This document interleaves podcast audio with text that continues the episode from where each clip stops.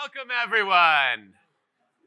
I am thrilled to welcome you all to the four day week discussion, which I'm very glad we're having on a Wednesday instead of a Friday, because then maybe no one would have shown up. I'm Adam Grant. I'm an organizational psychologist and author, and I've been fascinated by this question of why do we work the amount that we do for a long time? I study work for a living, but I don't think it should necessarily define us.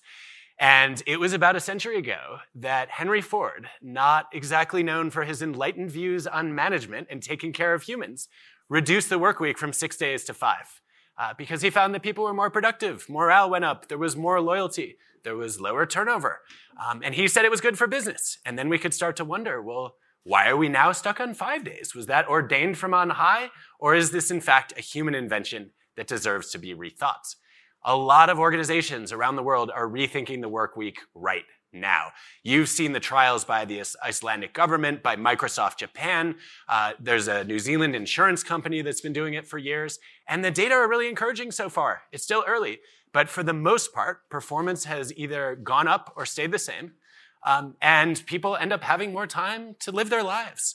And if there is a silver lining of COVID, it has to be that we rethink our priorities, right? That we may decide we don't want our jobs to be the center of our lives and we want to plan work around life as opposed to vice versa, which too many of us, particularly in the West, have done for too long. So the purpose of the panel today is to talk about is the four day week actually viable? If so, what should it look like? And how do we make it happen? Because I have met some people in Davos who do not think we should even work as few as six days. So I think we have, we have some minds to change. Let me start with social entrepreneur Hilary Cottam. Hilary, can you give us some history and walk us through how did we get to five days a week and where should we be going? Okay, so let me say to start off that the question was necessity or luxury. And I think that this is a complete necessity for environmental reasons, for human well being, flourishing reasons, and also for economic reasons. And I think what's really interesting is that, you know, when you ask me about history, is that we think time is immutable, but if we look at the history of work, it changes. So we used to live by prayer time, some societies still do. Then we moved to agrarian time. A lot of us in the West still have school timetables that are stuck on that old fashioned agrarian time, which is really problematic. Then we moved to industrial time, which you've referenced, which was really complicated. I mean, the reason that we have, you know, in Western Europe and, and maybe in the US kind of big clocks in our town squares because the biggest problem industrial leaders had was getting people to work on time because working to a clock was such a kind of alien idea. And now, of course, we've internalized the clock. But in, you know, when industrial time started, people thought that there would be radical experiments. And one of the most interesting is Kellogg's in the 1930s. And what happened in the 1930s in Kellogg's is that Kellogg's, it was one of the biggest factories, the breakfast cereal, he offered his workers six hour shifts from eight hours for exactly the same pay. And what happened was that people flocked to Kellogg's. Journalists, the administrators of the Hoover, you know, the Hoover administrators, um, social scientists, there were amazing household studies of what happened because everybody thought industrialization would lead to less work. Of course, you know, Keynes was writing about how his grandchildren would have 15 hour days. And so what's really interesting is that at Kellogg's, productivity went up uh, dramatically, uh, accidents went down, uh, you know, the economics of the, co- of the company really changed and people's lives improved.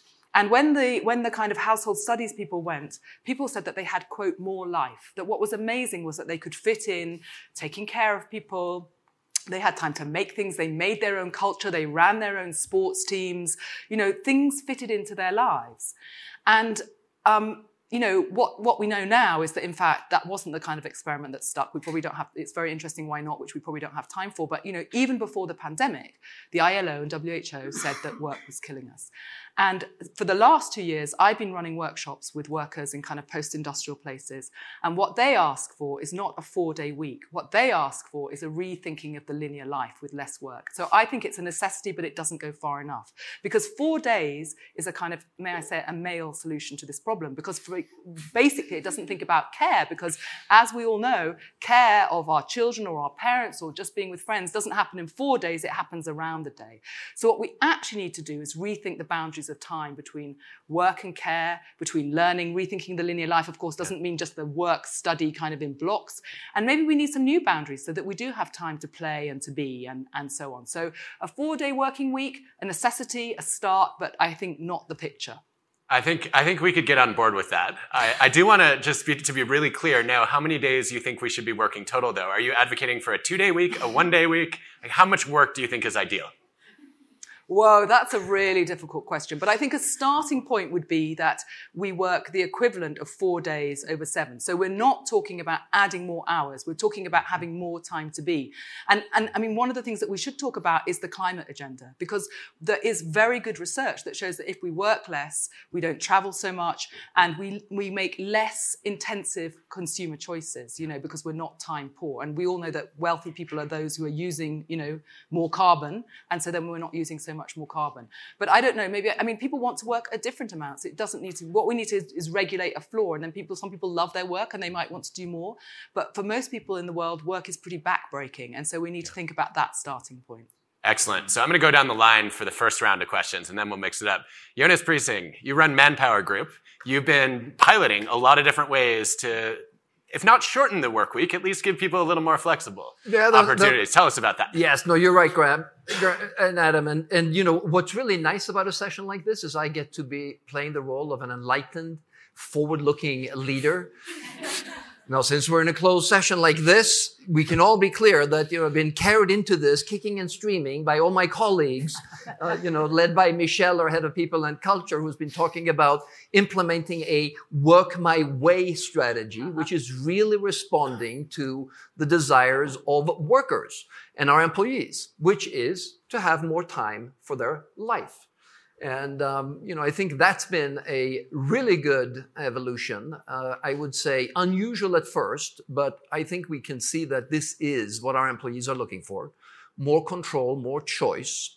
I'd have to say, though, that the four day work week discussion, you know, I am, I see it as part of the desire so clearly expressed during the pandemic and will be expressed, will be one of the lasting legacies of the pandemic, uh, that workers in general desire more flexibility so they have more choice. We think this is one of the lasting legacies of the pandemic. I would say, though, that as soon as knowledge workers are involved, we talk about these revolutions in the workplace, four-day work week or you know, flexibility.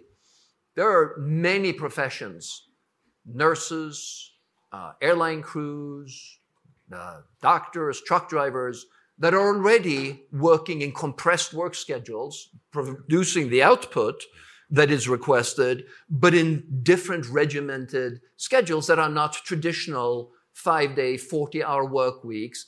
And I should add, working from home, where you can now have this notion of remote working and flexibility. 60% of the workforce in most developed countries don't have the luxury of that uh, experience. And actually, they've been working way more during the pandemic because we needed them as essential workers to keep the economy going. So, on the one hand, I'm delighted with the discussion. I'm absolutely in favor. We have a great scheme at Manpower Group that we're now working towards, and I think that's the way we're going to be doing business going forward, giving people different choices, trusting their judgment. It's not necessarily an individual choice, though, because being in a company is a team sport. So teams will have to decide how best to engage and when to be together, when not, for what purpose. No point in coming in the office to have a Zoom call, but you want to have time to collaborate.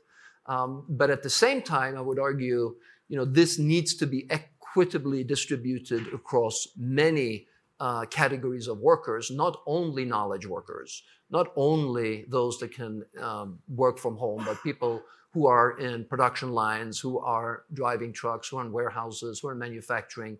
Otherwise, we'll have a bifurcation of the workforce uh, and an unequitable distribution of this, this very valuable benefit, and that is truly something that all workers are looking for. I want to reinforce something that you just said, which is we've had a lot of debates about remote and hybrid work over the last couple of years. But if you look at the data, there was a Wall Street Journal survey earlier this year showing that the flexibility people want most at work is not choices about where they work. It's choices about when and how much they work. Yeah. Right? More than a chance to work from home or anywhere, people want flexible hours, which I think is what we're here to discuss. Right. So, Anne Marie Slaughter, you have been at New America, at Princeton, at the State Department in the US. Um, you've had a lot of policy roles. Can you help us look at this from a macro perspective? Because it's easy for me as a psychologist to say, yes, from a micro standpoint, I will get better work out of people in six focused hours than eight unfocused hours. Um, but how would this change society? How does the world look different if we go with four days a week? So let me start by saying I think of it as 32 hours distributed as necessary. And I actually think there's lots of experimentation. I know there are places that do two eight hour days and then some four hour days that obviously you can do uh, five, six hour days or one day off. So just putting that out there. And then to the, the larger question, and it, it builds uh, on Jürgen's point that Jonas's, sorry, Jonas's point that different categories of workers have very different needs. So when I first started writing about flexible work, what I heard from were lots of people who were working minimum wage and and didn't have defined hours. They were working on just-in-time scheduling with time software that meant they often didn't have enough work. So the first thing I want to say from a societal point of view is this, yes, for knowledge workers, fine. For many other workers, this is a nightmare. That what they want is predictability. They need to know when they're going to have childcare. They need to know they're going to have enough hours to actually make it. And unless we address that, this simply increases the inequity that we already see so dramatically, much, much, much further. So start with that. Whatever we do, we have to also recognize that we've got to make sure that everyone is able to work enough hours to have a living wage. Hmm. Beyond that, though, I do, I think, I think there's a revolution here in agency. And that is good for society. And I'll, I'll use the example of an academic. As a professor at Princeton, I had to be in the classroom, you will this, maximum five hours a week. Now, for each of those hours, I had a lot of preparation, but that was on my own time. I also had to show up at a faculty meeting and I had office hours. The total, not more than eight hours. It was up to me how I worked to get that done. I also had to produce research. It was up to me. Most academics work really hard, but we work on our own time. Right? If we need, certainly if you need to be somewhere for your children, or if you simply want to work out every morning, whatever it might be, the focus there is much more on task than on time. And that to me is the larger social revolution. And it's the management revolution. It is so much easier to manage according to presence rather than performance. You were there 12 hours. You were there 14 hours. You were, you know, you had your jacket hanging over your chair and I saw your light burning. You have no idea if you actually got your work done. So, but thinking about tasks means we really have to prioritize what needs to get done and what like half of my inbox, maybe two thirds of my inbox should actually be burned, right? It is not productive work. It gives the illusion of productivity, but it's not, I, I'm, productivity is me sending things out where I've decided this is really important work or doing the work that takes more time. So I do think it would be far better for society. Again, thinking about all of society, I think it would give us time to be whole human beings. Hilary and I have written a lot about what we call sapiens integra. So there's Homo economicus, this mythical, you know, human mm-hmm. being that is rational all the time and driven by a set of utilities. And then there's whole human beings who also have care and connection and other good things.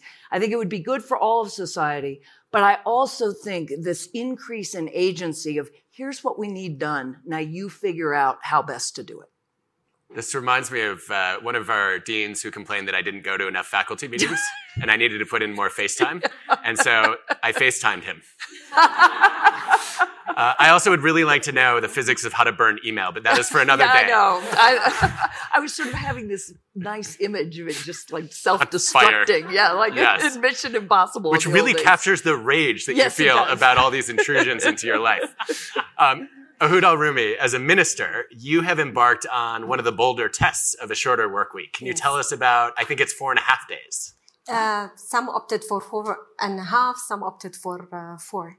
Um, but before I start, uh, uh Adam, if you allow me, um, this concept of the shorter work uh, week, I kept my eye on it for many years, given my previous role as Minister of Well-being in, in my government. And I saw there were many trials around the world since 2008, but something shifted in the past two years. I think, as Jonas said, this may be part of the impact of COVID and the pandemic, where people had went through a roller coaster of change. They worked from home. Uh, the line between the personal and professional life blurred. And then when they started going back to the organizations or reboarding in the organization, there was a tension.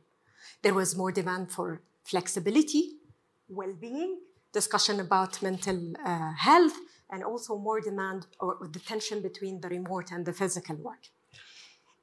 I see more of the implementation around the world in the private sector rather than the governments. Mm. And I can understand that because governments usually are slow, they have rigid systems.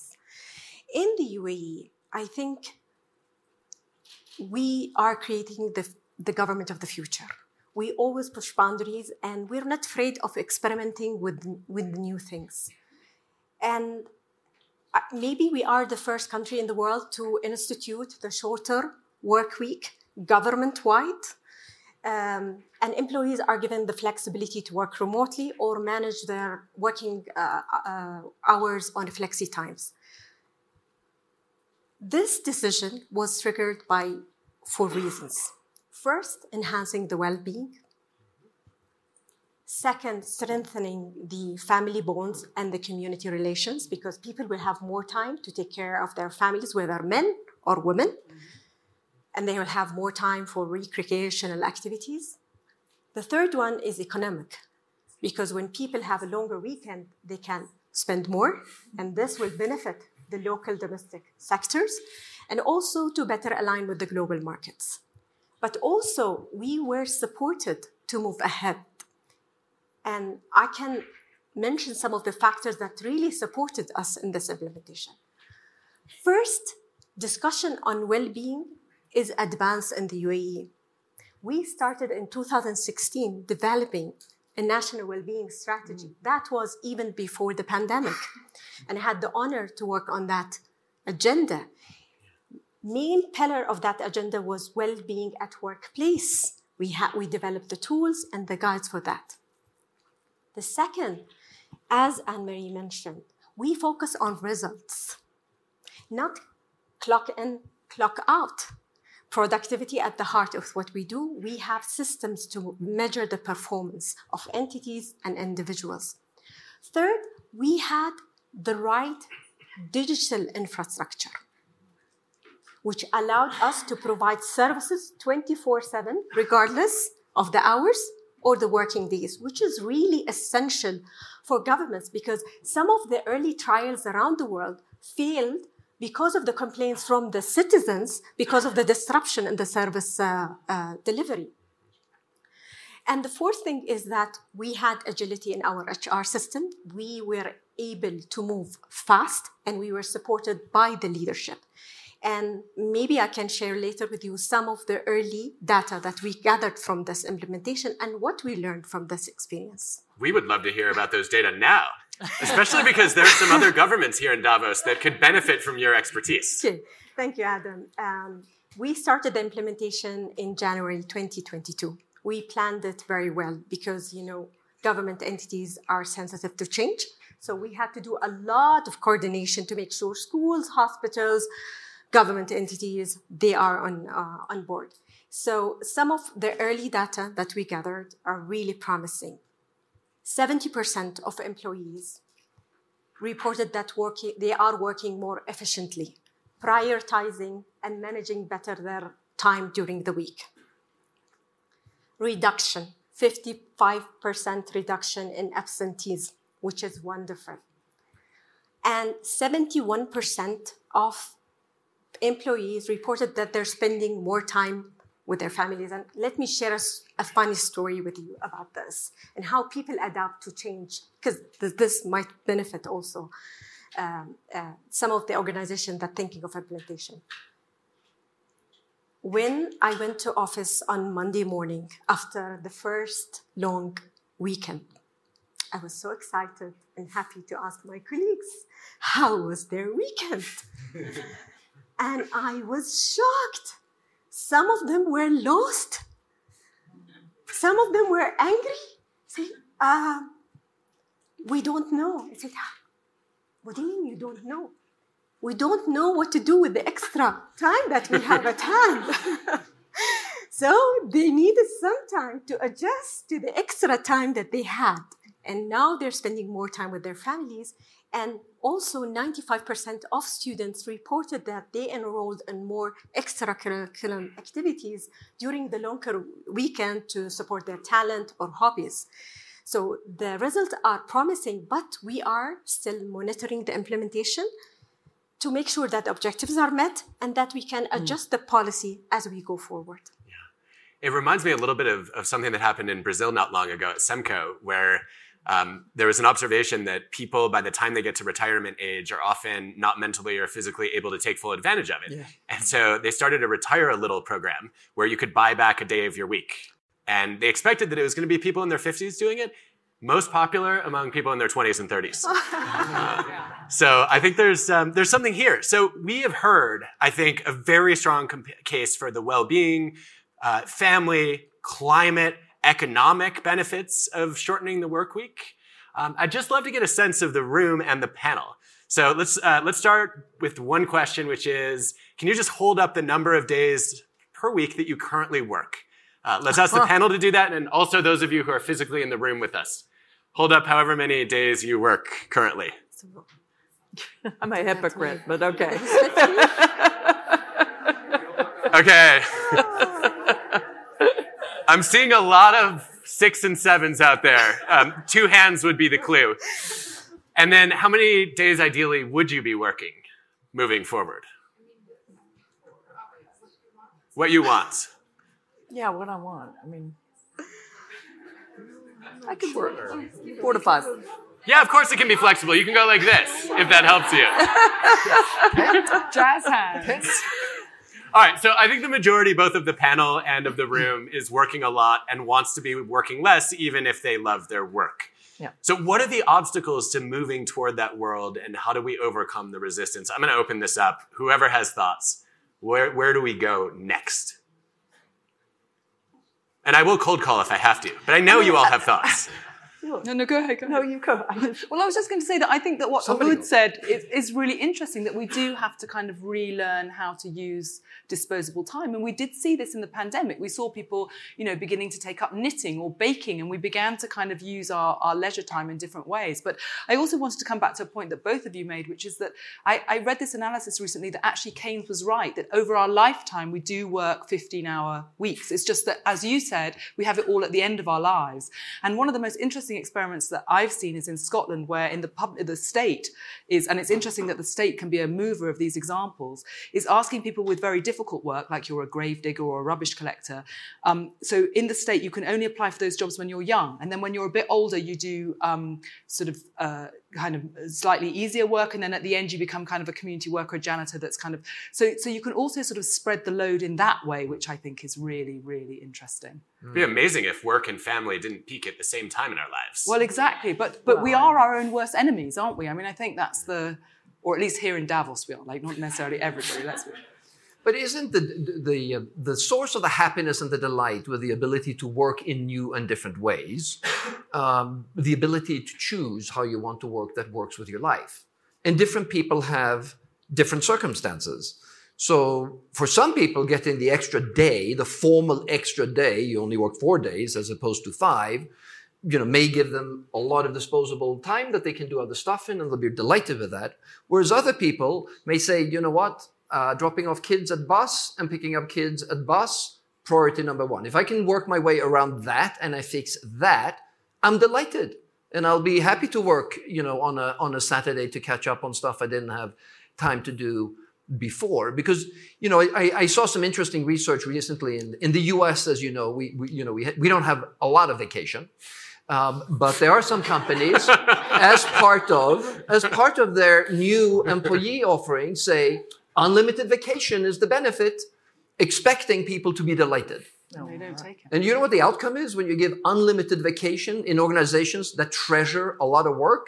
People take less vacation because the cultural environment is, you know, it's not, not seen as rewarding and or being rewarded.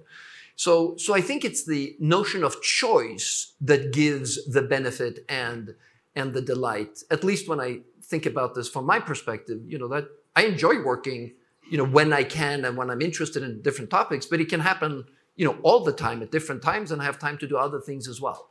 I feel the same way, and I feel like I should disclose. I work part of a sixth day because nobody else is working then. And I want everyone else to go to four so that the fifth day will be like that. Henry? Um, so I will say at New America, we you get six weeks paid time off, so that includes everything, uh, and you can only roll over two of those weeks. So if you don't take four weeks, you're just leaving money on the table. You will not cash it out when you leave. That's how strongly I believe that fundamentally. I put this on my uh, out of office in August that I can do 12 months of work in 11 months, but not in 12 months. You give me that one month off and really off. I mean, yes, I read, I do, I do the kind of thing that I never have time to do, but I, well, I don't do email, I don't do your sort of standard stuff, and that recharges you. I mean, again, you mm-hmm. you need that for for the, your productivity, your creativity, all of all of that. So I, I actually think even in the United States, um, we we desperately need to change change that. But right. this question about it, it does come down also to what we value in in how people spend their time. So in the Atlantic article I wrote a decade ago, I pointed out that if you had a man in your office who got up at four to train for a marathon and then came into the office and worked a regular day, he would just be, wow, you know, look at that discipline. That's really something. Very much impressed. The woman who does that, and I know many, who gets up at four to make sure the lunches are packed, all the stuff is organized, getting her kids ready, and then comes in, is actually regarded as less than if she's spending time on care. So the question is, and, and you could you could think of lots of other hobbies in the same way. What do we value? The United States really thinks that how hard you work is the measure of your moral worth. And in fact, I would argue that caring for your family is, and, and of course, work supports a family. We're all, uh, we're all aware of that. But that the time you spend on emotional caregiving is just as, it, really, if anything, it's more a measure of, of moral worth, but at the very least, it's equal. So we all, if we're going to think about time off, we have to not undercut it by thinking only some things or sneaking that work on the weekend is what really defines about, you know, a human mm-hmm. being we admire as opposed to a really well-rounded human being, a human being who has many hobbies or really spends that time on community or family care. Wow, being a hard worker does not make you a good person. You heard it in I'm, Davos. I work hard and I expect people to work hard, but that doesn't mean working all the time. Far from it. All right, I'm looking at time. I want to make sure we have time for lots of audience questions. So let's begin. We have a hand. I just want to remind everyone that questions do end with a question mark.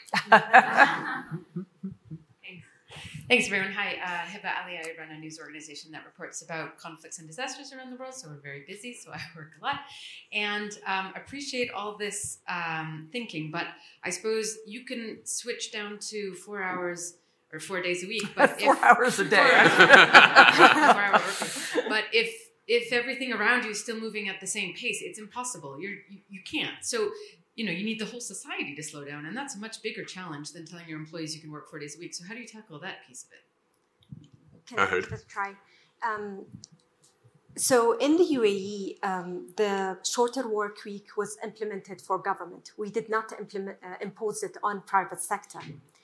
What happened interestingly, interestingly, that 50% of the private companies followed the decision and even some of the global companies who have offices in the UAE took that practice and applied it in their offices Hmm. across the world. So I agree with you. There, sh- there should be a coordinated effort from the private sector, public sector, to make it uh, easy and, and um, for people to adapt.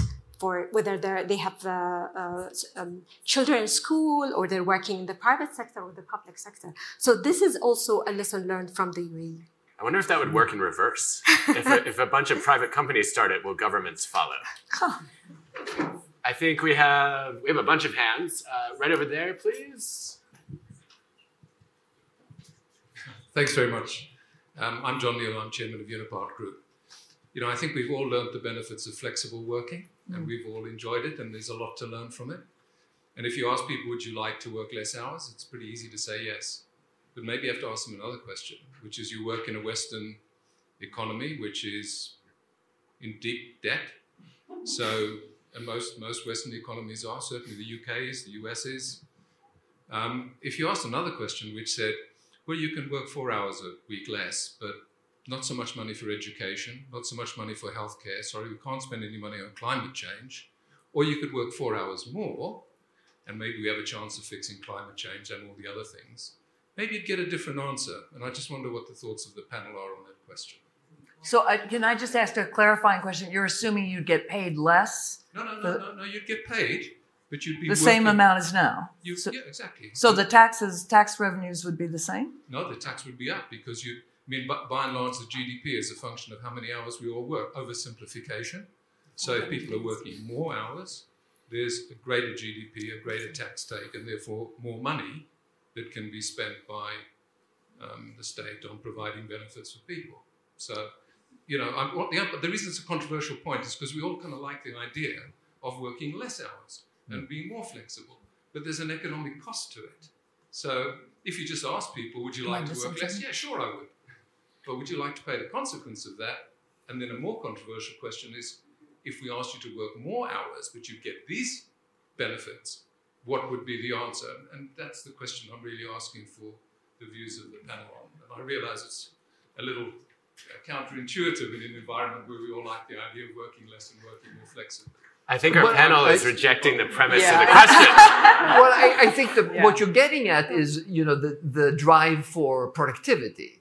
And I think assu- assumed in all of this is what Anne Marie said is uh, 12 months of work done in 11 or 10 or whatever, whatever it is. Because by the same token, if you think back 100 years, we were working 70 to 80 hours a week. And productivity then took off because we were applying new technologies and our output increased. So we created prosperity through growth, but not by working more hours. We actually reduced the hours almost by half. Uh, if you think about this from an agrarian move, and you, Hilary, you talked about the agrarian move and then into the industrial era, and our capacity to produce wealth, you know, doubled or more than doubled many, many times, many, many times over. And I think the premise of this discussion is, you know, with the help of technology and different ways of working, we are going to be able to create prosperity, but not by working more hours, but by increasing productivity in the way that we interact with innovation and technology. So I think that's sort of the starting promise because I think everyone agrees it, you know, you can't lower productivity. Productivity needs to continue to grow.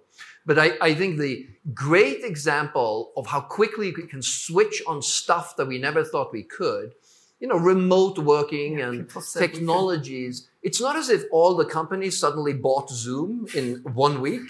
You know, we all had the technologies, but we used them, you know, infrequently and poorly, you know, uh, working our normal lives. And then suddenly one day we couldn't go to the office. And the very same technology suddenly was the lifeline that saved all of our businesses and we could continue operating in, in new ways. So the shift, when forced, can actually be dramatic and can be very, very quick as well. Can I add to this? I mean, I think you know it is true that all the experiments show, you know, within reason that if you work less, you are more productive. So we do reject the premise, I think, of your question. But the other thing is, I think what's really important is how expensive this overwork is. So this is why the ILO and, and WHO, their data shows that work is killing us because if you work too much, you have, you know, societies are dealing with a massive mental health crisis. They're dealing with all kinds of chronic disease crises because we're not kind of, you know, out and about and walking. So we're kind of suffering from different chronic conditions. So there's, there's a huge amount of particularly state expenditure, that is dealt, that is actually addressing too much work. Because, you know, I mean, unfortunately, the kind of work that is too much is not represented in this room because we are all kind of knowledge workers and leaders and so on. But, but for most people, this is a kind of huge issue. And then the other thing, just to go, because Anne Marie raised the really important point of equality, but, you know, one of the biggest differentiators in what happens to our children is, does anybody have time to help them with their homework? Yeah. So if you have two parents working, you know, as all the families that I work in, in the kind of work I do, really, really long hours, they don't have time for that. It's a massive marker of inequality that is then marking the next generation. And we have to think about this as sustainable over generations.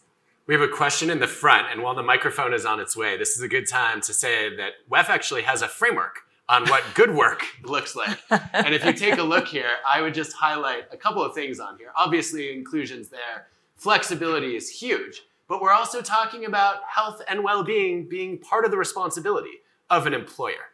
And I think that that has come on the radar in a big way in the last few years. And the cost of burnout for cardiovascular disease, for depression and anxiety, and a whole host of other psychological and physical conditions, I would estimate far outweighs the benefit of whatever extra hours we are putting in.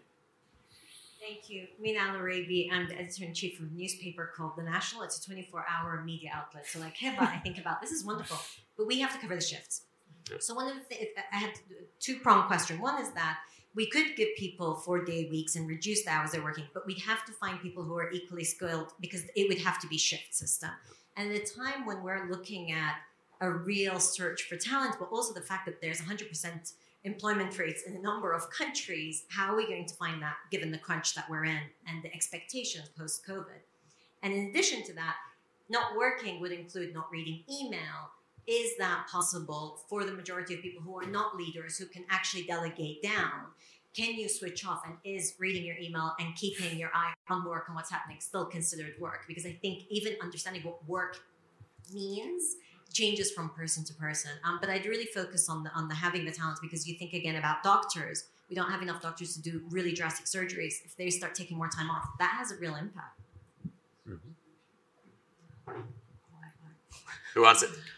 I mean, I have a lot to say, but I feel that I've said a lot about this. But I mean, I think one. I think. I mean, obviously, when you look at different professions, I mean, I challenge your doctor point. I mean, in the in the British Health Service, we don't have enough professionals because it's like pouring water into a leaky bucket because the working conditions are so stressful and so long that everybody is leaving. So we just can't train or, or steal enough people from other countries to keep our health systems going. But I think what's really interesting is that you see big worker gains in technology revolutions, but they have to fit with the technology. So one, one big gain in the last one was the weekend. If you told people they were going to have a paid weekend, people would have also said, but hang on a minute, like the production lines need to run seven days. How is it possible to pay people for two days off? This is never going to happen. And yet it, it, has happened and it's been rolled back.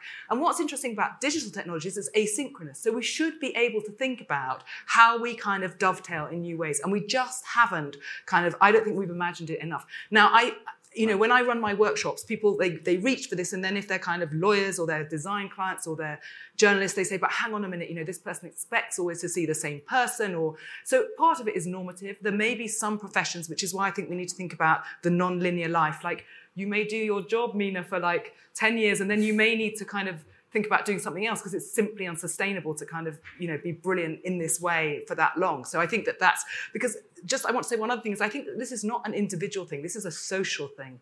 Like we need societies that give people time to rest to retrain. So it's not about you know rewarding the individual. We have to think about how we, we change the norms which is why i think your work is so interesting because you know you've been doing it at the state level to kind of say you don't have to do this but this is the new norm. And i think that's very interesting I'll just add one quick point to this, which is I also wonder if we need new models for shift work, since a lot of people in this room sure. are thinking about that. Yes. My, I invested in a startup recently called A Team that's trying to reimagine how we organize our work lives. And they've taken the builder economy and said, look, if you're a software engineer or a designer, uh, you can team up with the people that you most want to work with. And then you can work on projects together, and these projects come out, and you can rent your skills out to the highest bidder or the most noble purpose as opposed to working for one company.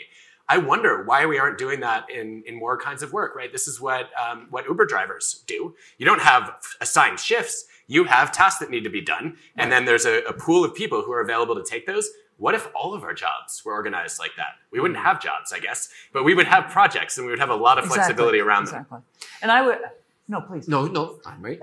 I mean, I would I would push all even further job shares. You know, I Yes. remember Yep. at the National Security Council at one point, two young mothers, both with you know relatively very young children, they would have been very happy to share the job so that somebody was on because yes, it's the National Security Council. No, no, no, we can't do that. They would take half money. They didn't need. They had you know leave of various kinds. There are all sorts of ways you can hmm. think creatively about how to cover what needs to be covered. And on email, I was looking. I was looking for my phone to see if I have it on my Kindle, but I just bought, bought a book on wor- wor- the world without email. Email is killing us, right? I mean, there's just no way we need to know what is happening all the time and respond all the time. So I actually think that's a separate conversation and a separate reform that we will be going through. I'm going to email you about it later. no, no, no.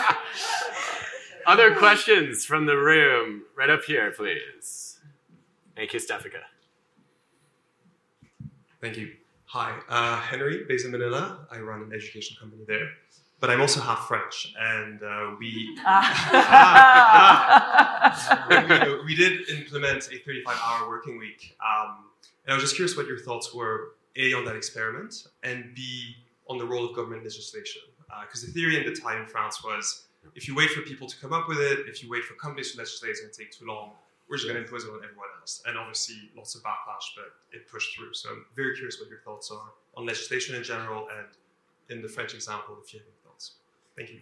You know, I think that that's a great example of you know the, the, the gentleman asked a question about a change that wasn't driven by productivity improvements, but a societal desire to work less, with the theory that if you take 40 weeks to 35, lots more jobs will be created, and the 8% unemployment rate at the time in France is going to come down because more jobs were going to be created.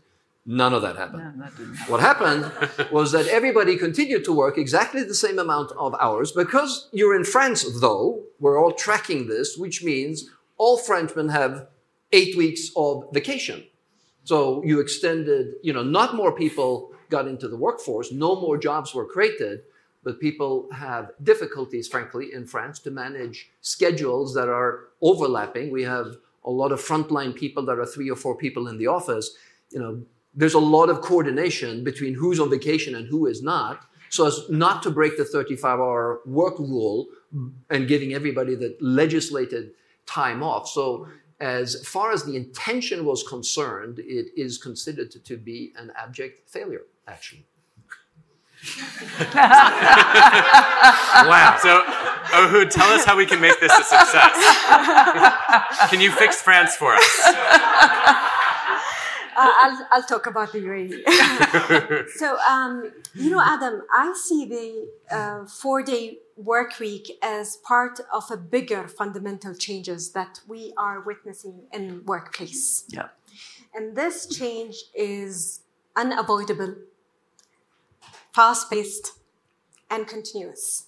And I think the governments can play a role in um, being the role model and championing the changes in workplace because i think the pandemic and the disruption caused by the pandemic is giving us golden opportunity to reimagine the legislations the redesign the work that was invented 100 days uh, 100 days 100 years ago and have more agile and flexible uh, systems in the uae we mandate it on the government. We did not mandate it on the private sector. But then the private sector, when they saw the government leading, they opted to implement it in the private sector and not just in the UAE, but in the world.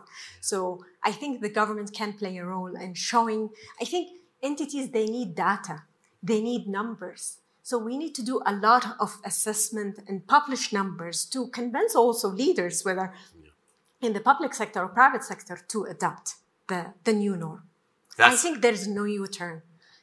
It's just going forward, and many of entities will adapt the shorter work week. Perfect segue to my closing question. In the minute we have left, we didn't really answer the question of how are we going to get more people on board with a shorter work week. Can I ask you each to give us a sentence? If you have one piece of advice for the room on how we can make work a slightly smaller part of our lives, what would you suggest? And I'll, I'll just start by saying don't count it out until you run the experiment. Pilot it. Let's actually see Yeah. what happens. you know, in, in, in labor markets that are constrained in terms of workers, workers are making the choice for us. They're joining organizations that will provide flexibility and choice. And working their way or working my way is really the way to attract and retain talent. So I think it's a little bit of an academic question because I think it's going to be reality. This is how the world is going because workers want this to happen. We've proven that it can be done, and uh, it's moving in that direction. And I would say for the managers who are worried about it, because I find it's much more the managers than the workers, manage to task. Uh, identify this is what I need done, this is when I need it done by, this is the quality I need, and then just see. So I'm a social entrepreneur, and I find that the pushback often comes from small businesses. There's often an idea that big business can do this, but small business can't. And what I've done is I've used an organization called Timewise UK for my hiring. Timewise has women who basically want to work predictable flexibility. I hire from them.